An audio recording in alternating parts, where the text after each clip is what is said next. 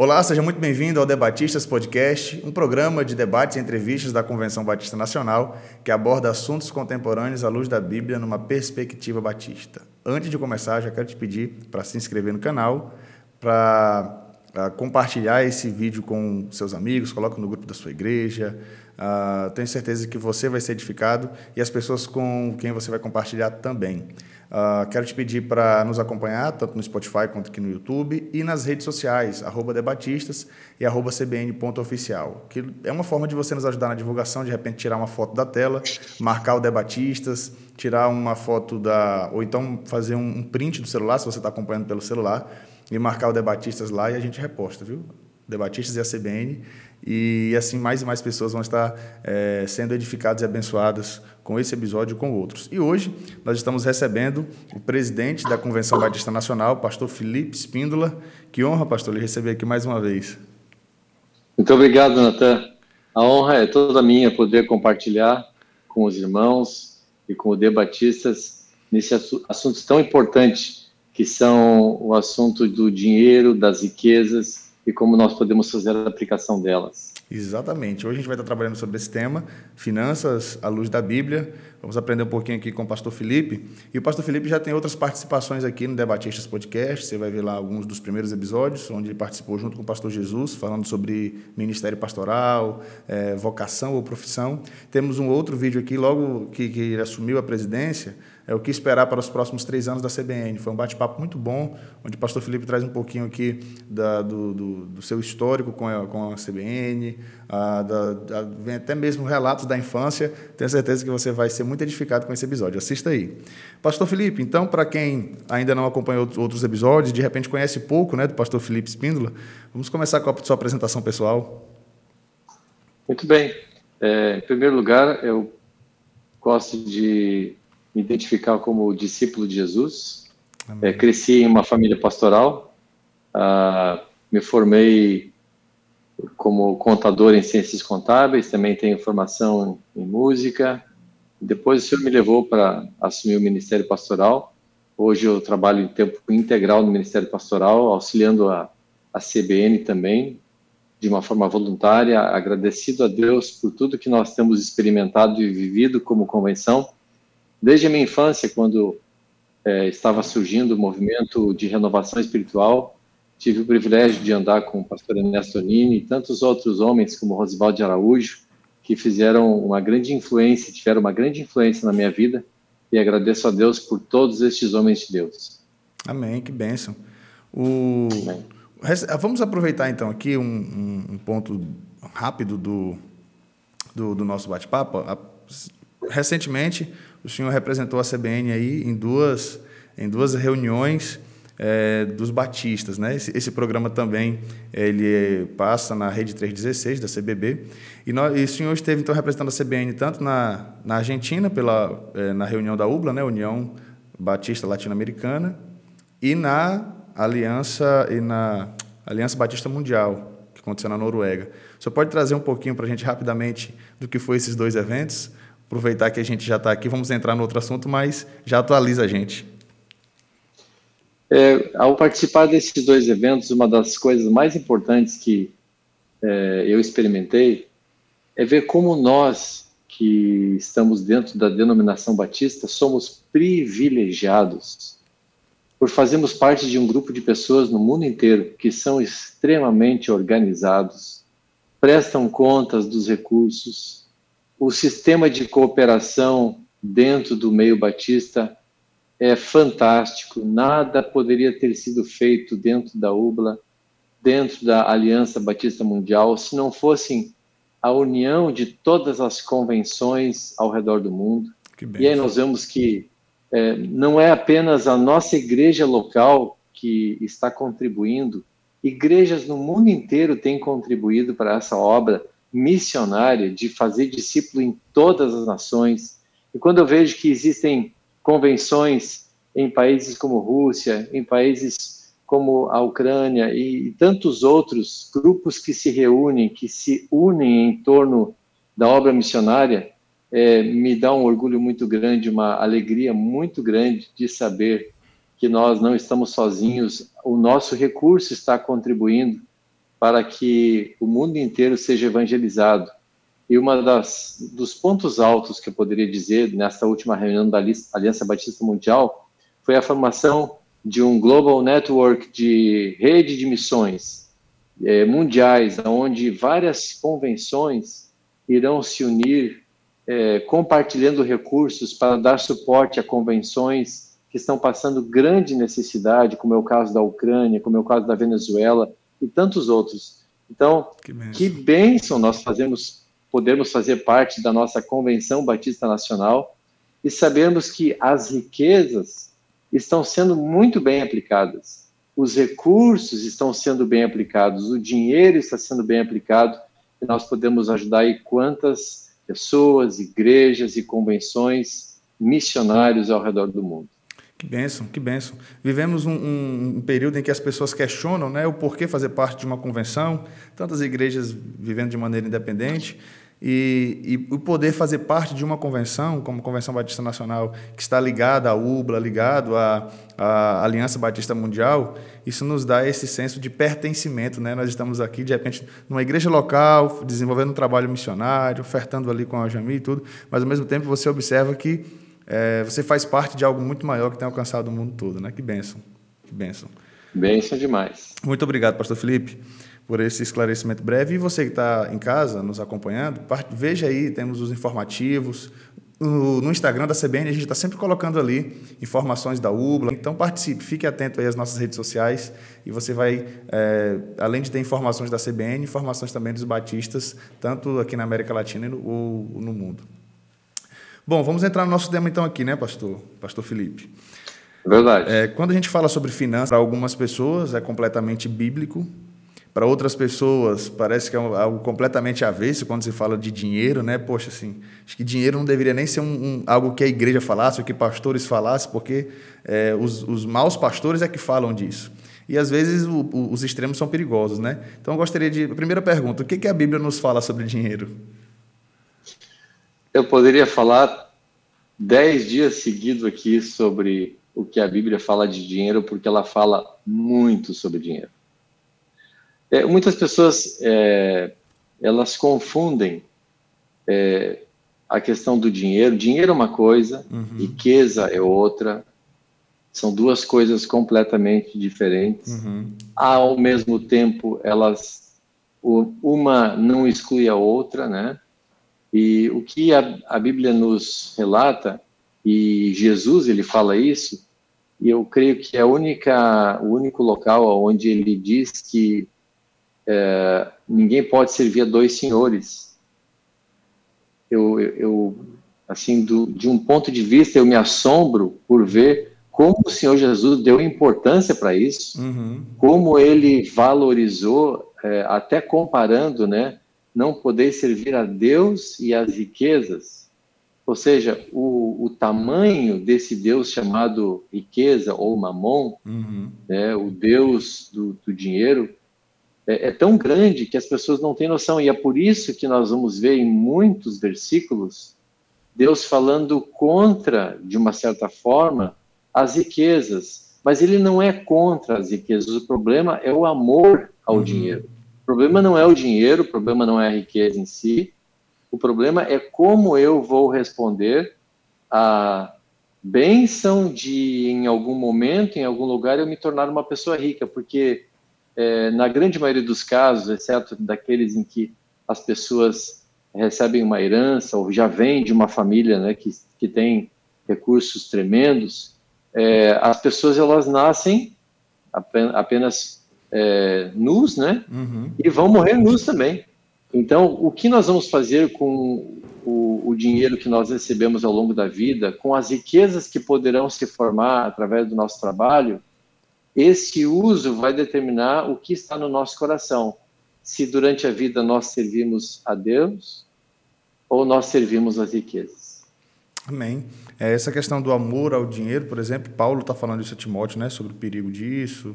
É, quando, a gente, quando a gente vem para o Antigo Testamento, é algo que é, que é, que é, é falado corriqueiramente, né? Sobre a questão do, do, dinheiro, das finanças, dos patriarcas. E às vezes até muitos pastores utilizam é, essa ah, a bênção de Abraão, a bênção de Jacó, a bênção de Isaac, essa bênção também está sobre nós. E aí às vezes é onde, é onde vem muitas distorções, né? Sobre a da teologia da prosperidade, etc. Não é isso? Sim. Então, é, tem, tem muitas pessoas que é, invocam ah, as questões da, da doutrina, da teologia da, da, da prosperidade, da doutrina da prosperidade, é, para benefício pessoal. Uhum. Deus ele quer nos fazer próspero em todas as áreas, isso é indiscutível.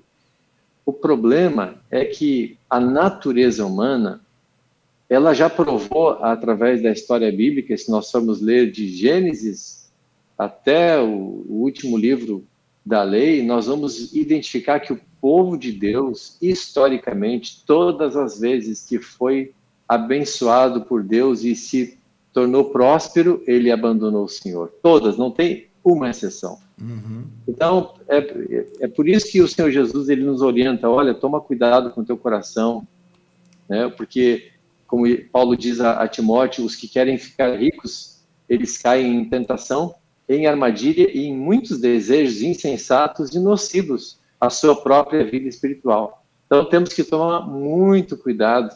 Né? Nós, nós somos apenas mordomos, recebemos do Senhor uma riqueza, como vamos aplicar essa riqueza? Um dia vamos prestar contas da riqueza que nós estamos aplicando. Maravilha. E aí vem a segunda pergunta, então, o senhor já deu uma pincelada nela. É, o... Poderíamos dizer, então, que ser rico não é pecado, porque Abraão foi rico, os patriarcas foram ricos, né? os reis foram ricos.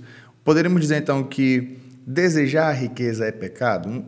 Uma vez eu ouvi uma frase assim dizendo: ó, o ser rico não é pecado porque pode ser até consequência de bênçãos de quem tem visão no reino.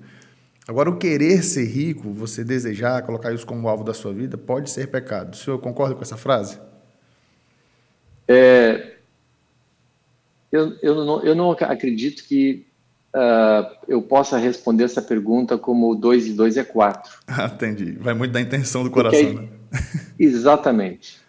Eu conheço muitas pessoas que buscam recursos e têm grandes investimentos, muitos agricultores que investem e o retorno que eles recebem, eles investem muito desse dinheiro em obras missionárias, em obras de caridade, em obra social.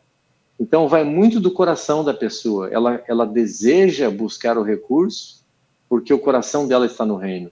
Uhum. E, e, quanto mais ela recebe, mais ela é abençoada, mais ela investe. Mais ela investe. É, eu, eu, posso dar exemplo aqui de inúmeros pastores, é, ministros de louvor é, e outras pessoas que foram tremendamente abençoadas nas suas igrejas e passaram não apenas a 10%, dar 10% do seu dízimo, mas inverteram. Eles hoje dão 90% de dízimo e ficam apenas com 10% uhum. de tanta riqueza que eles têm sido abençoados. Então, é, eu dizer que buscar a riqueza é pecado é não avaliar corretamente o coração da pessoa. Uhum. Eu creio que só Deus mesmo para julgar. Agora, diz a palavra que eu acabei de citar que os que querem ficar ricos é, de uma forma geral, caem em tentação, em armadilhas, muitos desejos insensatos e nocivos que levam as pessoas a se afundar na perdição. Por quê? O amor ao dinheiro é a raiz de todos os males e alguns nessa cobiça desviaram da fé e atormentaram a si mesmo com muitas dores. É, o pecado, eu creio que o, o grande pecado está nas riquezas de origem injusta, né? Uhum. E, e, quando, quando a palavra fala nisso, nessas, nesse dinheiro de origem injusta, ele está falando de pessoas que acabam utilizando a sua riqueza para se beneficiar de pessoas que estão em necessidade, emprestando dinheiro com juros ou esperando algo em troca. Isso seria uma riqueza de origem injusta. Não é só pessoas que acabam roubando ou enganando, ou então fazendo qualquer tipo de venda ilícita para uhum. adquirir riqueza, ou então se apropriar de valores que não são seus, né? Então, ele diz em Lucas 16, 9 a 13, eu recomendo a vocês, usem a riqueza injusta para fazer amigos, para que quando a riqueza faltar, vocês sejam bem recebidos nos tabernáculos eternos. Ou seja, nós podemos utilizar o dinheiro de uma forma justa, né? Para que muitas pessoas sejam abençoadas. Agora, a riqueza, ela, ela é na vida de muitas pessoas uma grande tentação, uma grande cilada, e muitas pessoas, eu poderia dizer que a grande maioria cai nesse pecado. Uhum. É, Paulo também fala a Timóteo: exorte os ricos deste mundo a que não sejam orgulhosos, que depositem a sua esperança na instabilidade da riqueza, mas em Deus que tudo nos proporciona ricamente para o nosso prazer. Ou seja, na grande maioria das vezes que eu encontrei é, pessoas ricas, é, eu vejo muita soberba. Agora, eu conheço poucas pessoas verdadeiramente ricas que têm recurso em abundância. Uhum. E o que eu experimentei ao estar com essas pessoas, eu notei que elas são extremamente humildes, o, o realmente rico. Uhum. Alguns que se acham ricos são extremamente soberbos. E quando eu falo que se acham ricos é porque tem alguns recursos, alguns recursos mas não é tanto recurso assim. Então, vai muito da postura desta pessoa, de como está o seu coração diante de Deus. Por exemplo, é, vejo muita gente no meio evangélico uh, questionando e até criticando quem tem recursos. Ah, porque esses ricos, é, o amor ao dinheiro é a raiz de todos os males. E aí eu tenho que olhar para mim. Uhum. Eu vejo muitas pessoas que não têm é, limites na questão da comida. São ricos em gordura. Uhum. Muito ricos em gordura. Uhum. E agora querem criticar aqueles que são ricos em dinheiro. Quem sou eu para tirar pedra em alguém se eu não consigo dominar o meu corpo? Se eu não consigo dominar a minha língua? Se eu não consigo dominar os meus impulsos? Por que eu estou criticando a outros? Uhum. E aí esta é uma das razões pelas quais Deus estabelece o dízimo, não apenas para o sustento da obra do Senhor e daqueles que trabalham no ministério, mas também para mim dizer a minha velha natureza, o dinheiro, tu não me comanda. Uhum. E esse é um excelente teste para pessoas que estão querendo servir a Jesus e, e verificar se o coração deles serve a Mamon ou serve a Deus? Perfeito. Se eu sou fiel nos dízimos e nas ofertas, então eu posso dizer: eu estou negando a minha natureza terrena, eu estou negando o meu desejo de servir a Mamon para servir a Deus, pois o dinheiro não comanda a minha vida. Perfeito. Eu vi uma, uma ilustração recente.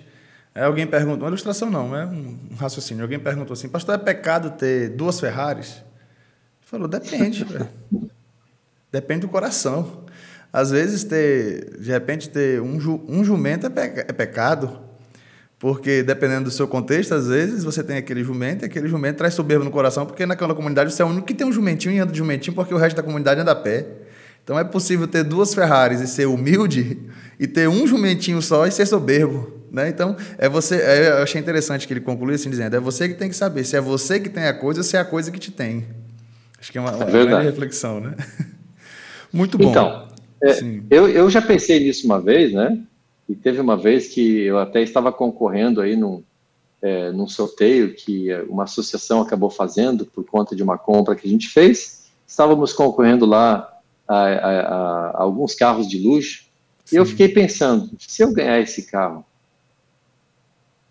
será que eu teria coragem de ir ao interior do Rio Grande do Sul? Com ele. Em comunidades muito pobres? Eu não teria essa coragem. Uhum. Eu creio que, na medida em que nós entendemos o contexto onde nós vivemos, nós vamos olhar para as pessoas. Uhum. E aí nós temos todo um ensino bíblico que fala sobre a aparência do mal, sobre o equilíbrio, sobre a moderação. Então veja bem, quando eu estou no meio de empresários muito ricos, de pessoas muito ricas, eu não posso me vestir de qualquer maneira. Uhum. Eu não posso ter uma postura desleixada. Eu tenho que me, me adequar ao ambiente onde eu estou. Uhum.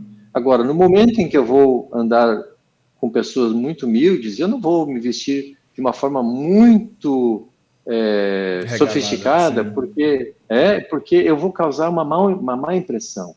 Eu tenho que tomar cuidado com estes, é, com essa postura, pois a aparência do mal ela está presente em vários lugares uhum. e nós temos que ter este cuidado para não entristecer, né? Da mesma forma, é, não quero mostrar é, o quanto eu tenho, pelo contrário, eu tenho que andar de uma forma simples e moderada, porque o nosso objetivo não é gozar, não é utilizar os, os, as riquezas deste mundo para o nosso prazer e satisfação pessoal. Né? Então, nós precisamos ter prudência em vários aspectos no uso e na utilização do dinheiro. Perfeito, perfeito. E aí, a partir desse ponto, então, a gente, é, é, quando a gente trata desse assunto, entram em, em, outras questões, né? Por exemplo, o senhor, Sim. o senhor tocou na questão do dízimo, que daria um outro podcast só para falar sobre isso. Aí, senhor, Com certeza. O senhor tocou na questão aqui agora também sobre do bom senso, né? De como você se vestiu, até se portar diante, dependendo do contexto em que você está. Por exemplo, se vestir bem, né? Aí já entra até numa outra questão do cuidado da igreja com o seu pastor, porque às vezes ele pode estar visitando uma comunidade carente, mas em algum momento ele pode estar sendo chamado por estadistas ali para representar a igreja, o grupo evangélico e tal.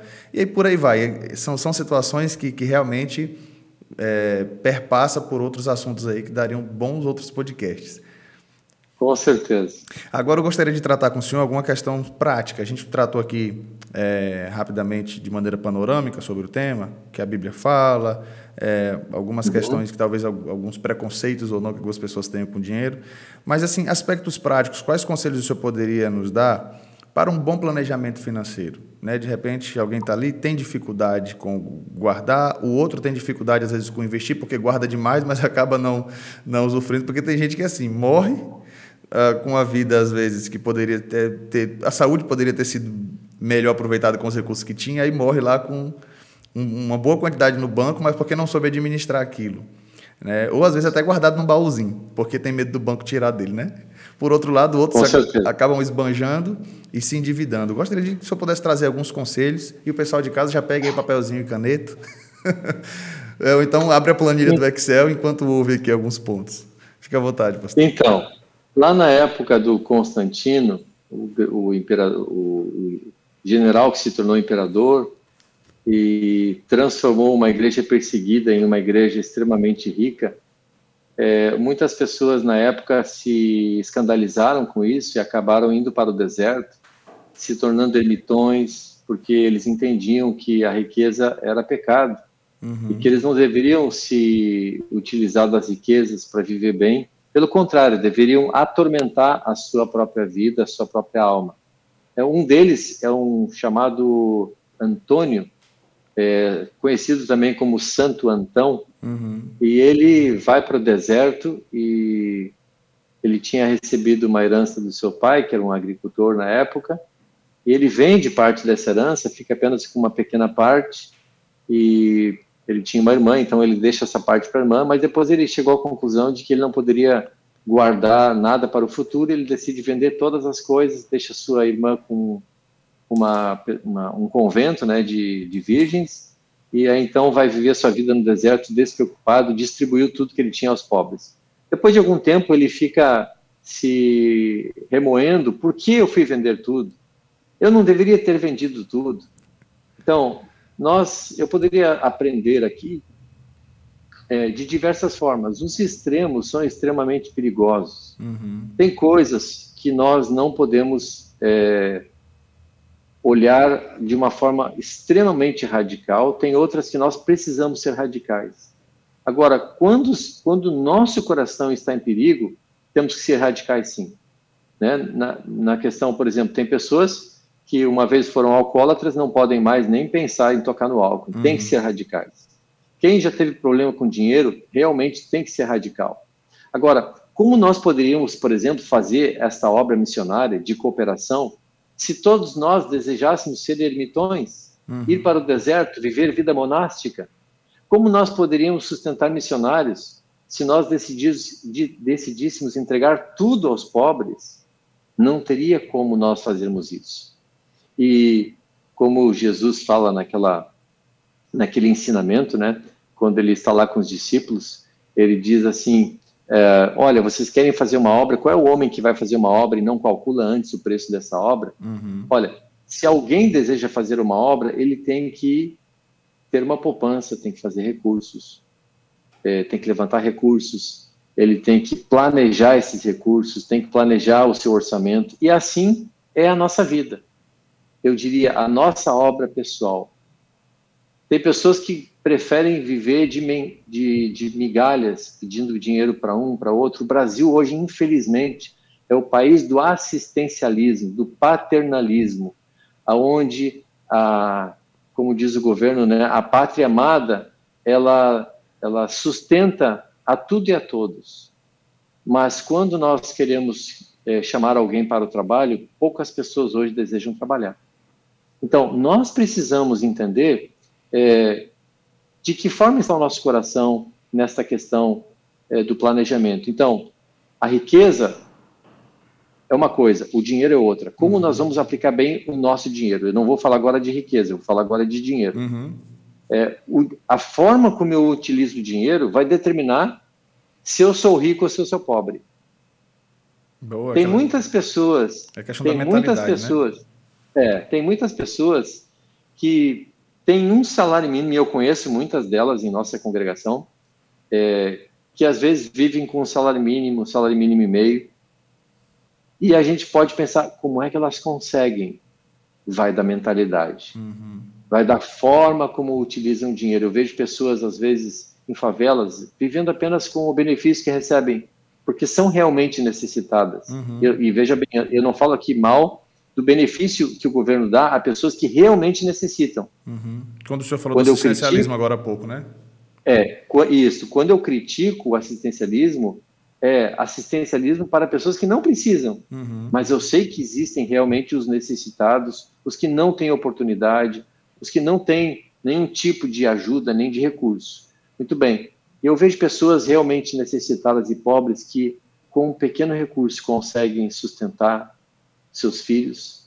Eu vejo filhos que cresceram, estudaram, trabalharam, de repente, esses filhos com uma mentalidade de eu preciso estudar porque eu tenho que ir para a faculdade. Eu já vi inúmeras histórias é, na televisão brasileira de pessoas que viviam lá no interior do Maranhão, no interior do Sertão, no interior do Amazonas, e com uma força de vontade tremenda conseguiram juntar um dinheirinho para fazer uma inscrição numa faculdade, no, no, vestibular, passaram na faculdade pública e realmente conseguiram, com aquele recurso, é, fazer um grande, uma grande vitória na sua vida pessoal, concluindo, se tornando médicos, engenheiros, advogados.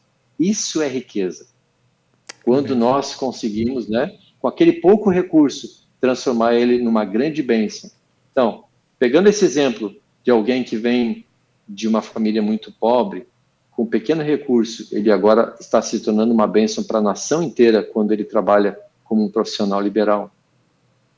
Ao passo que há pessoas que têm grandes recursos, mas eles torram nos seus próprios prazeres, nas suas paixões, nas suas, nos seus vícios, nos seus é, prazeres ilícitos, né, e fazem toda sorte de é, caos que a sociedade hoje tem visto.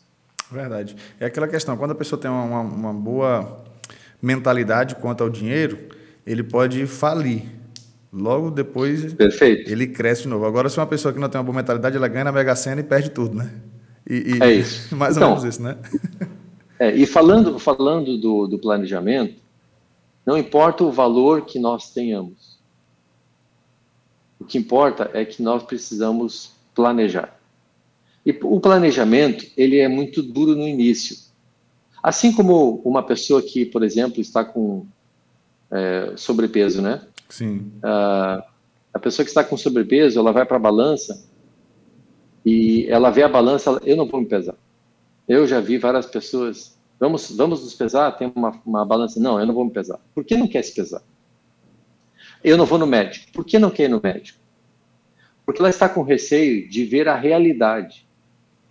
Porque a realidade dói. Uhum. A realidade mostra quem nós somos. Né? Eu já ouvi vários médicos, nutricionistas dizerem: nós somos aquilo que nós comemos. Mas eu também posso dizer: nós somos a forma como nós gastamos o nosso dinheiro. Uhum. E tem pessoas que vivem para consumir, tem uma mentalidade consumidora. Já tem outras pessoas que têm uma mentalidade investidora.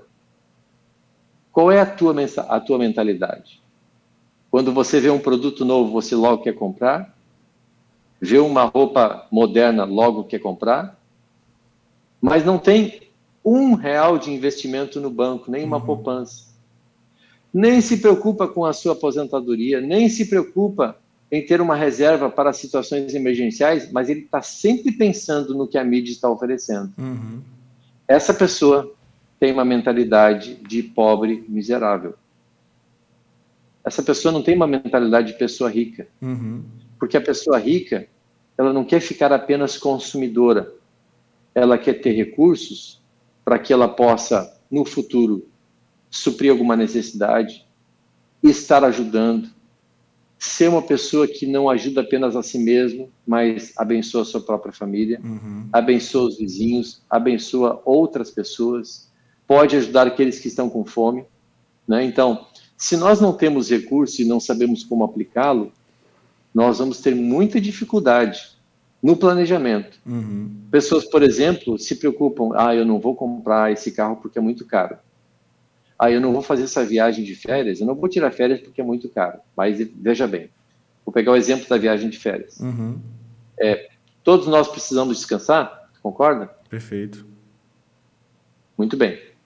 Então, já ouvi de pastores dizendo, mas eu não tenho dinheiro para tirar férias. Mas quando a gente vai, vai ver a forma como gasta o dinheiro, tem muita gente, e não apenas pastores, que todo dia está pedindo um iFood. Uhum. Todo, todo dia depois do culto vai para uma pizzaria, para uma hamburgueria, vai para um restaurante, para uma churrascaria e gasta lá seus 100, 200 reais. Uhum. Se eu somar tudo isso durante o ano, e, ah, e ainda mais, eu poderia colocar aqui toma refrigerante, que geralmente nos restaurantes ele é bem caro, uhum.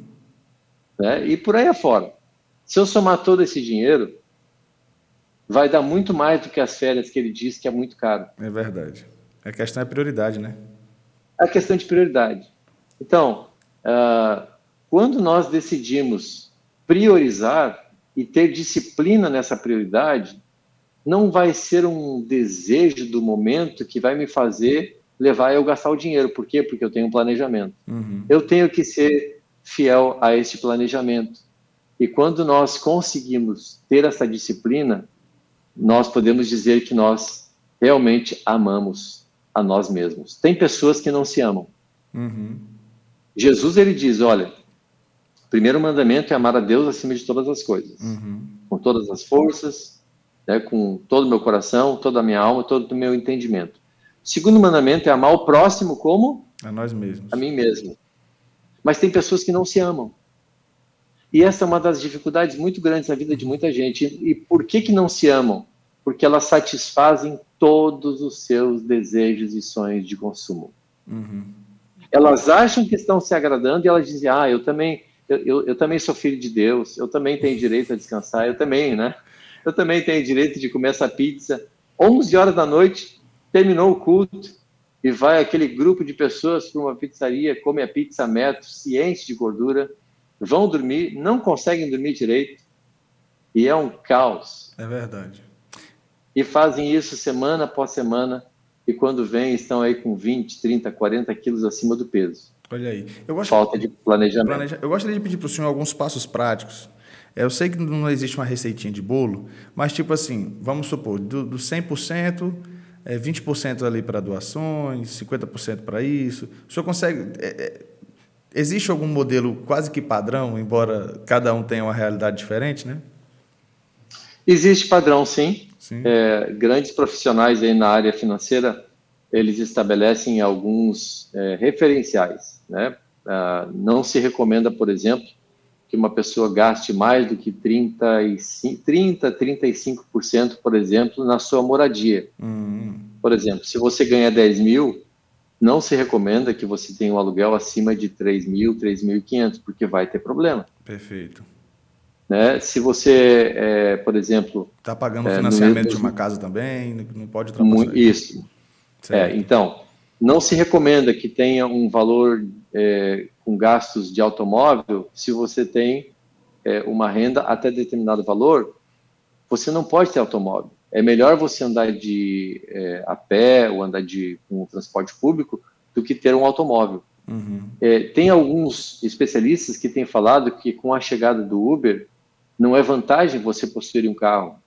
É Sim. É muito mais vantagem você andar pagando esses transportes, né? Claro, tudo vai depender da quantidade que se anda durante o mês. Uhum. Né? Então, tem alguns percentuais que nós podemos encontrar, mas eu não vou aqui passar nenhum tipo de percentual, Sim. porque eu passar uma lista uma de percentuais, uma, uma receita é, aberta para todos, é, seria o mesmo erro que um nutricionista ou que alguém Sim. que pega a receita de uma nutricionista para uma pessoa e quer aplicar em outra. Verdade, verdade. Por quê? Porque ela faz toda uma medida do corpo, da gordura, da altura, da idade, uhum. né, do meu estilo de vida, se eu gasto muita energia, se eu não gasto, como é que eu vou aplicar aqui uma receita para alguém se uhum. eu não uhum. tenho as medidas dela? Como eu vou é, apresentar um orçamento para alguém se eu não sei o, a forma como ele gasta esse dinheiro, o quanto que ele investe? Mas eu poderia dar aqui do, duas dicas. Certo na tua receita, o quanto você está investindo. E aqui, sem romantismo. Uhum. Ah, eu estou investindo no reino. Muito bem. Eu digo que o cristão ele tem que investir duas vezes. Ele tem que investir no reino, ele dá o dízimo e as ofertas, mas ele também tem que separar um valor para a sua poupança, uhum. Para coisas que eventualmente ele vai precisar, ele precisa investir também na sua aposentadoria. Uhum. Né? E hoje nós vemos que a aposentadoria que o governo está oferecendo, ela está com sérios problemas de, é, é de solvência, né? Uhum. De, não, se todos decidissem se aposentar hoje, talvez não houvesse recursos, uhum. é porque a população está ficando cada vez mais idosa. É, então, tenha uma previdência do governo, tenha uma previdência privada e procure evitar ao máximo os gastos desnecessários e pequenos. Uhum. Eu tenho um hábito. Todo o lugar que eu faço uma compra, todo lugar que eu vou gastar, passar meu cartão, as pessoas dizem: quer o comprovante? Eu sempre digo: eu quero. Claro que hoje fica no celular, né? Nós uhum. temos essa, essa facilidade hoje. Mas o que eu quero dizer com isso? todo gasto que eu faço, mesmo aqueles que eu dou um pequeno, um pequeno dinheiro, eu dou uma uhum. gorjeta, dou uma oferta, compro água na rua, todas as despesas eu anoto. Precisa ser contabilizado, Porque né? Eu preciso saber quanto eu estou gastando. E para onde o dinheiro está indo, né? É, e para onde esse dinheiro está indo. Se vocês forem fazer uma avaliação, eu algum tempo atrás é, sempre controlava a questão da alimentação. E eu, em determinado mês, eu identifiquei que, meu Deus, como subiu a alimentação. Eu pagava, alguns anos atrás, uma, uma caixa de ovos grande lá na Ceasa, eu pagava em torno de é, 110, 120 reais. Agora já está a 235. Sim. É uma caixa com quantos ovos? Com 360. 360. Tá bem caro. Eu que compro cartelas, eu percebi a, a mudança. Mas na cartela, ela é muito mais cara. É, é, fica mais cara. Na De... cartela, ela é muito mais cara. Mas o que eu quero me referir aqui é que não é só a forma como eu gasto, mas a inflação também vem uhum. comendo o recurso. Sim. E eu vou ter que me adequar. Com certeza. Porque se eu não fizer essa adequação de boa vontade, eu inevitavelmente vou cair no juro bancário. E pior ainda, no juro do cartão de crédito. Tem muitas pessoas hoje que têm gasto 30, 40, 50% do seu rendimento, da sua renda, pagando juro de cartão de crédito. Uhum. Mais ainda, pagando a tarifa do cartão de crédito, pagando despesa bancária. É um absurdo o que nós gastamos. Quando eu assisti a uma palestra alguns alguns anos atrás de um especialista, ele disse, olha, quando você for comprar um, um bem, um carro, for comprar uma casa, procure pagar esse financiamento o quanto antes. Vou pegar o exemplo do carro. O Brasil é uma nação que estimula demais a compra de veículos. Uhum. Por quê? Porque a indústria depende desse valor. Mas o cidadão que comprou lá, seja qual carro for financiado, ele compra um carro. E o que ele vai receber? Aliás, o que ele vai pagar? Ele paga, às vezes, dois ou três carros uhum. pelo preço de um. Então, se nós podemos. Por que nós não podemos fazer uma poupança ao invés de financiar? Uhum. Por que nós não podemos esperar três anos para fazer uma poupança para comprar um carro, mas podemos passar sete, oito anos pagando um financiamento? E aí vem aquilo que está no nosso coração. Nós somos pessoas muitas vezes ansiosas. ansiosas. Não podem esperar o período para depois de ter o dinheiro comprar alguma coisa, mas fazem dívida. E aí vem os ensinamentos que a palavra de Deus diz, né? Não se torne fiador, a ninguém deveis coisa alguma. Perfeito. Né? E nesse, nesse contexto, quando nós decidimos obedecer fielmente o que diz a palavra de Deus, nós seríamos pessoas completamente diferentes. Uhum. E o Senhor nos chama a isso. Esse ponto que o senhor traz, eu acho muito, é, muito pertinente, porque se a gente pode extrair alguns princípios do Antigo Testamento, um dos princípios que eu vejo ali das bênçãos decorrentes da obediência, quando, quando Deus diz ali para Israel, é que eles, emprest, eles emprestariam, né? E, e um, ou seja, em meio a tantas bênçãos, uma das bênçãos decorrentes da obediência para o povo de Israel era emprestar. E, e, diante de maldições terríveis que seriam decorrentes da desobediência, seria o tomar emprestado. Então, são, são, reflexões. É assim, o que, que a gente poderia pensar, então, a partir desse texto e de outros que a Bíblia nos apresenta? Essa dependência. Às vezes, a dependência do banco, dependendo da taxa de juros, já é complicado. Mas e a giota, que é aquilo que a gente, que a gente observa muitas vezes? Misericórdia. Infelizmente, é, são, são, a gente ouve, né? Tem crente aí que empresta como agiota e tem crentes que tomam emprestados de agiotas. Que é, é verdade. Que é uma prática Olha, até ilegal, né? Com certeza. Nós já tivemos aqui é, situações onde irmãos estavam envolvidos com agiotas e nós demos alguns conselhos e um dos conselhos eu dou para pessoas que estão envolvidas, talvez não apenas com agiotas, mas estão devendo muito dinheiro em uhum. vários bancos, em várias contas, para vários cartões. É, pare com tudo. Faça um levantamento. Veja o quanto você tem, quanto você dispõe de renda.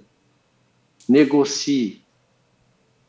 Ah, eu não tenho. Veja na sua casa que você pode vender Uhum. Se livre dessa dívida o quanto antes. É o que, é o que a palavra de Deus fala. Livre-se o quanto antes.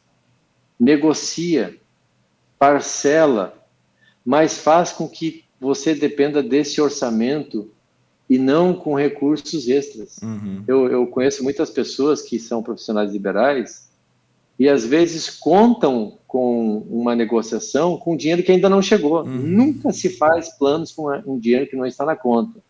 Verdade. Nunca. Não, tem um processo é, então, aí que a advogada já disse que vai, vai cair na conta, sabe Deus quando. É, sabe Deus quando. Pois é. É, é verdade. E então, por... nós, nós, precisamos ter essa sabedoria é, de ver o que nós temos, o que nós estamos recebendo.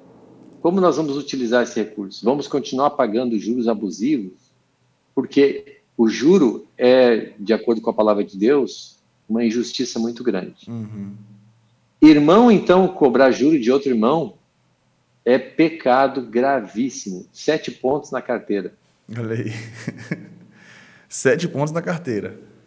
É, a gente observa muito isso, né? Neemias condenou isso veementemente, né? principalmente naquele contexto ali, quando o povo está voltando do exílio. Uhum. Né? Mas, Com certeza. Perfeito, pastor. Esses pontos que o senhor traz para a gente nos faz refletir de maneira muito profunda. O senhor tinha falado de, dois, de, do, de duas dicas. Uma foi de investimento e a outra, eu, eu me perdi aqui. Então, nós precisamos é, ter essa prática né, do investimento. Certo. Precisamos investir, é, ter este controle o quanto nós estamos investindo e o quanto nós estamos gastando. Certo. E o segundo, e o segundo conselho é anotar todas as despesas hum, perfeito. que nós fazemos no nosso dia a dia. Porque quando nós não anotamos as despesas, é como pessoas que querem emagrecer, mas não pesam a sua comida. Uhum. Entende? São coisas simples, muito simples. E no final do mês, a gente vai ver o quanto a gente gastou. Eu faço esse controle semanalmente. Perfeito. Anoto tudo que foi gasto. No final da semana eu vejo como é que eu estou para a minha meta do mês. Uhum. Como é que eu estou, e aí eu tenho um orçamento de 12 meses, como eu estou para o meu orçamento do ano. Agora, veja bem, aqui está um grande segredo. Quando a palavra de Deus diz que eu não, não devo confiar nas riquezas, eu não devo confiar no meu orçamento. Uhum. Porque eu já experimentei isso, de situações que eu vi, que apareceram situações de eu ter que fazer uma cirurgia, teve ter que fazer um tratamento dentário, uhum. um conserto de um carro, e aí eu vi, puxa, com esse conserto aqui, com essa cirurgia aqui, com essa impossibilidade aqui, eu não vou, meu orçamento não vai dar. Uhum. E nesse momento eu não posso me atormentar, eu tenho que dizer, agora chegou a hora de confiar em Deus. Uhum. Sempre o Senhor vai criar situações para que eu venha depender dele. Amém. Fora também o fato de você colocar no seu orçamento uma reservinha de emergência, né, para situações assim. Né? Claro, com certeza, tudo isso. Então, esse equilíbrio, né, de nós ok, eu tenho que ter orçamento, uhum. mas eu também tenho que confiar em Deus. Confiar em Deus, com Não apenas confiar em Deus, mas eu tenho que fazer meu trabalho de casa. Perfeito. O que, que a, a, o Salomão fala da formiga? Vai ter com a formiga o preguiçoso. Porque a formiga, no inverno, ela aliás, no verão, ela trabalha. Ela trabalha no verão, carregando as folhinhas para dentro do formigueiro, carregando seu alimento incansavelmente. Não tem um general, não tem um chefe sobre ela, mas ela trabalha em equipe. Uhum. Quando chegou o inverno, ela está tranquila, as chuvas vêm, as águas vão encher o solo, vão molhar o solo, mas ela está segura e tranquila. Perfeito. Da mesma forma, nós, no verão das nossas vidas, quando nós somos jovens, temos força de trabalho, nós devemos lembrar: vai chegar o dia em que vai chegar o inverno da minha vida, minha velhice. E eu preciso estar preparado. Verdade. O, o que eu juntei? Né? O que nós juntamos para este inverno? Ah, vamos só depender de Deus? Você pode só depender de Deus. Mas muitas pessoas dão essa desculpa de depender de Deus, estão dizendo: outras pessoas vão me ajudar. É. Ficam na dependência de um, dependência de outro, né? Perfeito. E a falta do, a falta do planejamento, né, para esses momentos. Eu vi um filme do que o Will Smith estrelou lá, o, o pai das tenistas, né? É, é, King, King Richard, criando campeãs, né? Sim. E tem uma frase que ele fala para elas, é, acho que ali... Serena Williams. É, isso. Ali acho que foi o extremo do, do, do, do, o extremo do planejamento, né? Ele tinha, tinha o plano para as crianças até antes delas nascerem. mas ele Com certeza. Mas eu achei interessante quando ele diz assim para elas, eu acho que era parecia ser uma frase rotineira dele com elas. Quem quem fracassa em planejar, planeja fracassar. É basicamente Muito isso. Bem. Né? Então acho que muitas pessoas acabam tendo essa é, o senhor acabou de falar sobre a preguiça, né? Às vezes muita gente tem a preguiça de trabalhar, mas muitos outros acabam trabalhando, mas tem a preguiça de planejar. Por, às vezes por não terem afinidade com as planilhas e tal. Mas lá em casa, minha esposa é. Realmente, nós dois temos as, as habilidades. Eu sou um cara muito da execução. E a minha esposa é muito do planejamento. Então ela já calcula tudo quando chega o recurso e tal. Ela tem uma planilhazinha lá de Excel. A gente pode gastar tanto com lanche, né? No caso ali Sim. com iFood e tal, a gente pode gastar tanto no supermercado, tanto na feira, tanto para um passeio e tal. Ah, esse mês a gente precisa fazer isso, então a gente precisa cortar alguma coisa. Não vai ter lanche, não vai ter iFood esse mês. Ou vamos ter que cortar aqui para a gente poder juntar para as férias, aquela questão das prioridades, como o senhor falou, né? Ah, a gente vai, daqui quatro meses a gente quer sair de férias. Então vamos cortar algumas coisas aqui nos meses anteriores para ter recursos para nós viajarmos e tal. E realmente isso, eu, eu, eu conto com as habilidades dela para isso. E aí eu confio, não, então vamos lá, como é que está a situação? E aí, quanto é que eu posso gastar nisso? Quanto é que eu posso gastar naquilo? Não, planejamento está assim, abre lá o computador, recorre à planilha. É, isso tem sido muito bom para a gente, porque realmente a gente consegue administrar bem os recursos a partir de, de um planejamento bem feito, né? Perfeito. Então, quando, quando eu faço meu planejamento, eu tenho lá um valor que eu destino lá para o dízimo, tenho um valor que eu destino lá para as ofertas, né, já um valor pré-determinado para o mês inteiro. Agora, nada impede de chegar num culto, como já aconteceu inúmeras vezes, o, o pregador ou a pessoa que está fazendo o, o, o, clamor lá por uma oferta, uhum. ele, ó, está, estamos necessitando de tanto, aí o Senhor toca no meu coração, eu nem penso em orçamento. Uhum. É o que o Senhor está falando no meu coração. Então, é... nós precisamos ter. Isso, aí é o ato essa... de fé, né? Deus está falando. É, exatamente, exatamente. Tem horas que nós precisamos dar um passo de fé. Uhum. Né? A, é, eu, eu conheço a, a, a, história de muitas igrejas em que o orçamento da igreja dizia: não é possível. Ah, mas aí nesse momento tudo é possível ao que crê. É verdade. É verdade. Quando e aí vem vem uma das coisas que eu aprendi desde cedo como quando criança, ensinado pelos meus pais. Toda vez que tu fizer um plano em que o reino de Deus esteja envolvido, pode saber que a resposta vem. Amém. Toda vez que tu fizeres um plano em que só tu és o beneficiário, talvez tu receba, Deus é que vai saber. E eu tenho aplicado esse princípio e olha, todas as vezes que eu pedi alguma coisa para Deus, pensando em primeiro lugar no reino, o que a igreja vai ser beneficiada com esse meu desejo? O que a, a minha família, os meus irmãos e o reino de Deus vai ser beneficiado com esse meu pedido? Uhum. Seja carro, seja casa, seja, seja lá o que for, eu sempre preciso, é, preciso pensar no reino em primeiro lugar. Todas as vezes o Senhor nos abençoou e nós somos contemplados, porque eu estou pensando sempre como eu posso beneficiar a igreja. Maravilha. Quando eu tive o desejo de estudar piano, é, fora, né? Eu tive aquele convite lá de estudar piano na Inglaterra. Sim. Eu não tinha recurso, meu pai não tinha recurso. E o senhor, e eu falei para o senhor, senhor, eu gostaria de me dedicar ao estudo da música para que nunca falte um músico em nossa congregação. Eu coloquei o reino em primeiro lugar. Benção. E o senhor abriu a porta. Glória a Deus. Ah, mas foi tudo de mão beijada? Não. Quando eu estava lá, eu precisava de um professor de piano. Meu pai me mandava, na época, era o que ele podia a cada três meses, se não me engano, dava em torno de 200, 200 dólares, que dava para minha alimentação, uhum. mas não dava, não dava para as aulas de piano.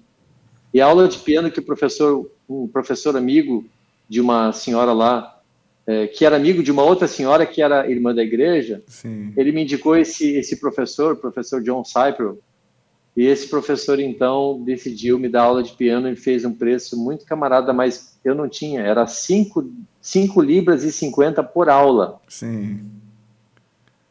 Aí o que aconteceu? Eu comecei a orar e disse, Senhor, me dá uma forma de eu conseguir esse dinheiro. E aí um, um anúncio no jornal, eu estava procurando, eu não poderia ter trabalho é, com carteira assinada, porque era estudante apenas, Sim. mas aqu aqueles jornaizinhos que, de anúncios que o pessoal tem o costume de entregar, eu, eu respondi para uma, uma empresa lá, e eles concederam para mim entregar nas terças, quartas e quintas o jornal. E nesses três dias, sabe quanto que eu ganhava por semana? 11 hum. libras exatamente o valor das aulas que eu precisava Olha pagar. Só. Rapaz, que benção. Deus é então, é quando né? nós. É, Deus é Deus de provisão. Quando nós colocamos alvos e planejamento, sempre pensando no reino em primeiro lugar, Deus é Deus fiel. Então, o planejamento, o orçamento, tem o seu valor até um determinado ponto. Uhum. Dali para frente é fé. Agora, viver só pela fé sem o planejamento, sem o cuidado, sem a preparação, é não ter sabedoria. Como aí eu poderia citar aqui mais de 30 textos em que Salomão diz: olha, você precisa ser sábio. Uhum. Você precisa fazer a sua parte. Nós precisamos fazer a nossa parte. Tem pessoas que querem viver pela fé mas deixar a sua parte para ah, Deus é que vai fazer, os outros é que vão fazer para mim. Não, eu tenho que fazer minha parte. É verdade. Muito bom, pastor. Muito obrigado. Eu lembro muito também do Jesus ali no Sermão da Montanha. Ele fala do perigo das riquezas, né? Como o senhor citou muito bem o texto aí, de não servir a, é, ou você vai servir a Deus, você vai servir a mamon, as riquezas ali. E aí, de repente, alguém fala assim: Não, mas eu não, eu não sou rico, minha preocupação não é essa, não. Minha preocupação é o pão de cada dia. Aí lá na frente ele vai falar também: Não andeis ansiosos, né? Dizendo o que comeremos, o que beberemos, com que nos vestiremos. Porque aí, por outro lado, vem essa falta de fé. Às vezes é o extremo, se desgasta no trabalho e, e o reino de Deus não é prioridade na vida dele. Ele vive trabalhando ali pelo sustento apenas, com essa preocupação muitas vezes, e que não é sadio. Então, como o senhor colocou aí, a grande questão é você viver o equilíbrio das coisas, né? O planejamento e a fé. Com certeza. Muito bom. É, tem tem um, um, uma frase que eu gosto muito, esses dias eu recebi essa frase, que diz assim: a disciplina na vida é uma das maiores provas de valorizar a si mesmo. É abrir mão de prazeres que são sempre imediatos e temporários. Disciplina é amar a si mesmo a ponto de deixar de lado algumas distrações e se dedicar ao que mais importa para o seu futuro. Benção. E hoje o que as pessoas mais querem é satisfazer o, o, desejo do momento, a necessidade do momento, e não se preocupar com o futuro. Pois aí elas usam a desculpa bíblica. Não andeis ansiosos com o que vão né, fazer no futuro, não se preocupeis com o dia de amanhã. E usam muitos argumentos bíblicos mas para negar a si mesmo não usam nenhum. É, eis a questão. Né? É verdade. Para dominar, para conter a sua fome, não é nem fome, é a sua vontade de comer, uhum. a sua vontade de lascívia, a sua, o seu tempo na rede social, né? a sua forma de vencer as tentações, isso ninguém usa texto bíblico. É verdade. Mas para justificar uma postura irresponsável, uma postura de pessoa miserável, aí elas usam muitos textos bíblicos. E eu, fa eu faço aqui uma distinção. Eu conheço muitas pessoas que são humildes, mas não são pobres. Eu conheço muito, e não tem dinheiro, mas não são pobres. Uhum. Tem mentalidade de pessoas ricas. Porque eu entro na sua casa humilde, às vezes não tem nem dinheiro para fazer a pintura, mas a casa está limpinha, cheirosinha, uhum. Verdade. bem organizada. Ao passo que eu vou em algumas casas que são extremamente, é, poderia dizer, é, ricas, né? Sim. Mas essa casa está suja, desorganizada, ela tem um ambiente terrível, discussões, gritarias, confusão. Verdade. Então, a, a questão da pobreza ou da riqueza não é nem com relação à questão do dinheiro também vai envolver o dinheiro, uhum. mas está na minha postura, na mentalidade que eu desenvolvo ao longo da minha vida e a disciplina passa por isso. Perfeito. A sua fala me fez lembrar de uma frase de Mário, Mário Sérgio Cortella que diz: excelência é, é, diferente de perfeição, né? Excelência é você fazer o melhor que você puder com as condições que você tem, né? E no Perfeito. caso perpassa por isso que o senhor falou. Quem tem uma mentalidade de riqueza, às vezes, não tem condições financeiras para para de repente trazer uma melhor estrutura, mas com as condições que ele tem, ele consegue ser excelente, fazer o melhor que ele pode, né? Então isso é isso é extraordinário. Pastor, eu quero agradecer, quero agradecer a sua participação, Amém. agradecer o seu tempo aqui para nos trazer é, essa, esse, esse ponto de vista, né? Mexer no nosso mindset. Então você que está em casa, é verdade. Você que está em casa, é, é, reflita bastante nisso, né? De repente procure alguém que possa te ajudar num planejamento um pouco mais é, estruturado da, das suas finanças, que você consiga realmente mudar os seus hábitos é, e ser mais cristocêntrico, mais bíblico no seu planejamento, tá bom? Então já separe aí o valor, de repente você fala, poxa, nem generoso eu tenho sido. Então separe o valor do dízimo, da oferta, pense lá de repente, ah, eu quero investir em um missionário, entre no site da Jami, veja lá os projetos, você separe uma porcentagem para um missionário e todo o seu planejamento, organize, ajuste, que eu tenho certeza que você vai ser abençoado, né, pastor Felipe? Últimas palavras para a gente é finalizar? É isso mesmo. Eu quero dizer que os prudentes, como diz o texto, né, nem sempre têm riqueza Está lá em Eclesiastes 9:11. É, os inteligentes nem sempre são honrados. Mas tudo depende do tempo e do acaso. Tem uma outra versão que diz tudo depende do tempo e do modo. Uhum. Ou seja, Deus ele faz pessoas ricas e torna pessoas pobres. Deus é quem é o dono do ouro e da prata. Uhum. E muitas vezes ele vai permitir que nós passamos, passemos por situações porque ele sabe que muitas pessoas, se estivessem vivendo um momento de abundância de riqueza, se afastariam dele. Verdade. Então, é muito importante que as pessoas entendam que a prioridade é o reino. Não pague todas as contas para depois ser dizimista e ofertante.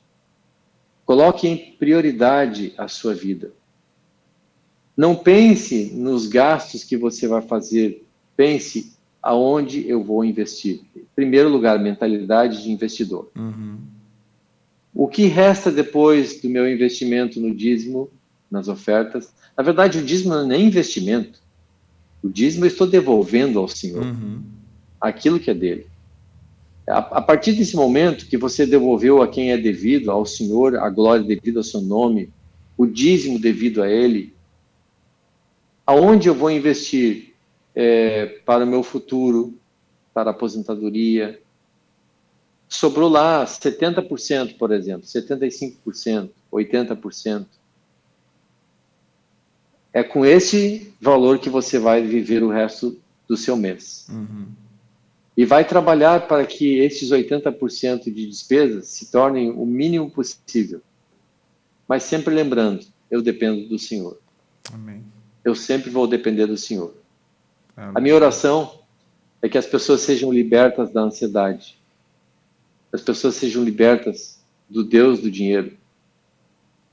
As pessoas sejam libertas de si mesmas. Porque Mamon controla este mundo financeiro e nunca vimos tantas pessoas caírem em golpes como nos dias de hoje. Por que uma pessoa cai em golpe? Por causa da cobiça. Da cobiça elas caem na, no golpe do Bitcoin, como nós vemos aí na, no, nos programas é, dominicais, várias pessoas aí com golpe de Bitcoin, e não são pessoas sem conhecimento, artistas, jogadores de futebol e tantos outros estão caindo em golpes. Por quê? Uhum. A ganância de quererem ganhar mais daquilo que é justo. Mas aquele que participa do reino, ele sempre deve lembrar das do teu trabalho, das mãos do teu trabalho, tu vai comer. O trabalho dignifica o homem. Mas hoje o Deus da ganância tem feito muitas pessoas desejarem viver da ganância, do juro, da riqueza de origem injusta. Nunca nós tivemos um tráfico de drogas tão forte no mundo inteiro como nos dias de hoje. E o que é o tráfico de drogas? O desejo pela ganância desejo pelo dinheiro. Por que existe a prostituição? Por causa do dinheiro. Como diz a palavra, a, o amor ao dinheiro é a raiz de todos os males. Que nós venhamos a consagrar o nosso coração ao Senhor. Que nós venhamos consagrar os nossos recursos ao Senhor, dizendo: Senhor, o que eu tenho, tu me deu e eu coloco nas tuas mãos para te fazeres o que tu quiseres. E é isso que nós precisamos viver, como igreja, como corpo, e eu glorifico ao Senhor que a nossa convenção pratica isso. Amém. Amém. Muito obrigado, pastor Felipe. Obrigado pela, pelas Amém. palavras, pelo conselho. Você que está em casa, muito obrigado por nos acompanhar. Obrigado por é, curtir, compartilhar o vídeo. Deixe seus, seu comentário. É, de repente, alguma dúvida, alguma pergunta, aquilo que nós pudermos fazer, é, responder, o pastor Felipe também, no, nos comentários. É, deixe aí, deixe a sua opinião também, de repente algum testemunho de, de, de bênção, de repente algo que aconteceu com você por ser generoso ou por ser planejado. Olha, a partir do planejamento aconteceu assim, assim na minha vida. Deixa aí, seria bom. Eu contei aqui uma experiência de como acontece na casa, o pastor Felipe trouxe experiência é, também das suas aulas de piano e você pode deixar a sua experiência aí, porque você também é um debatista. Muito obrigado mais uma vez, Pastor Felipe. Deus abençoe. E você que está em casa, muito obrigado. Até o próximo Debatista.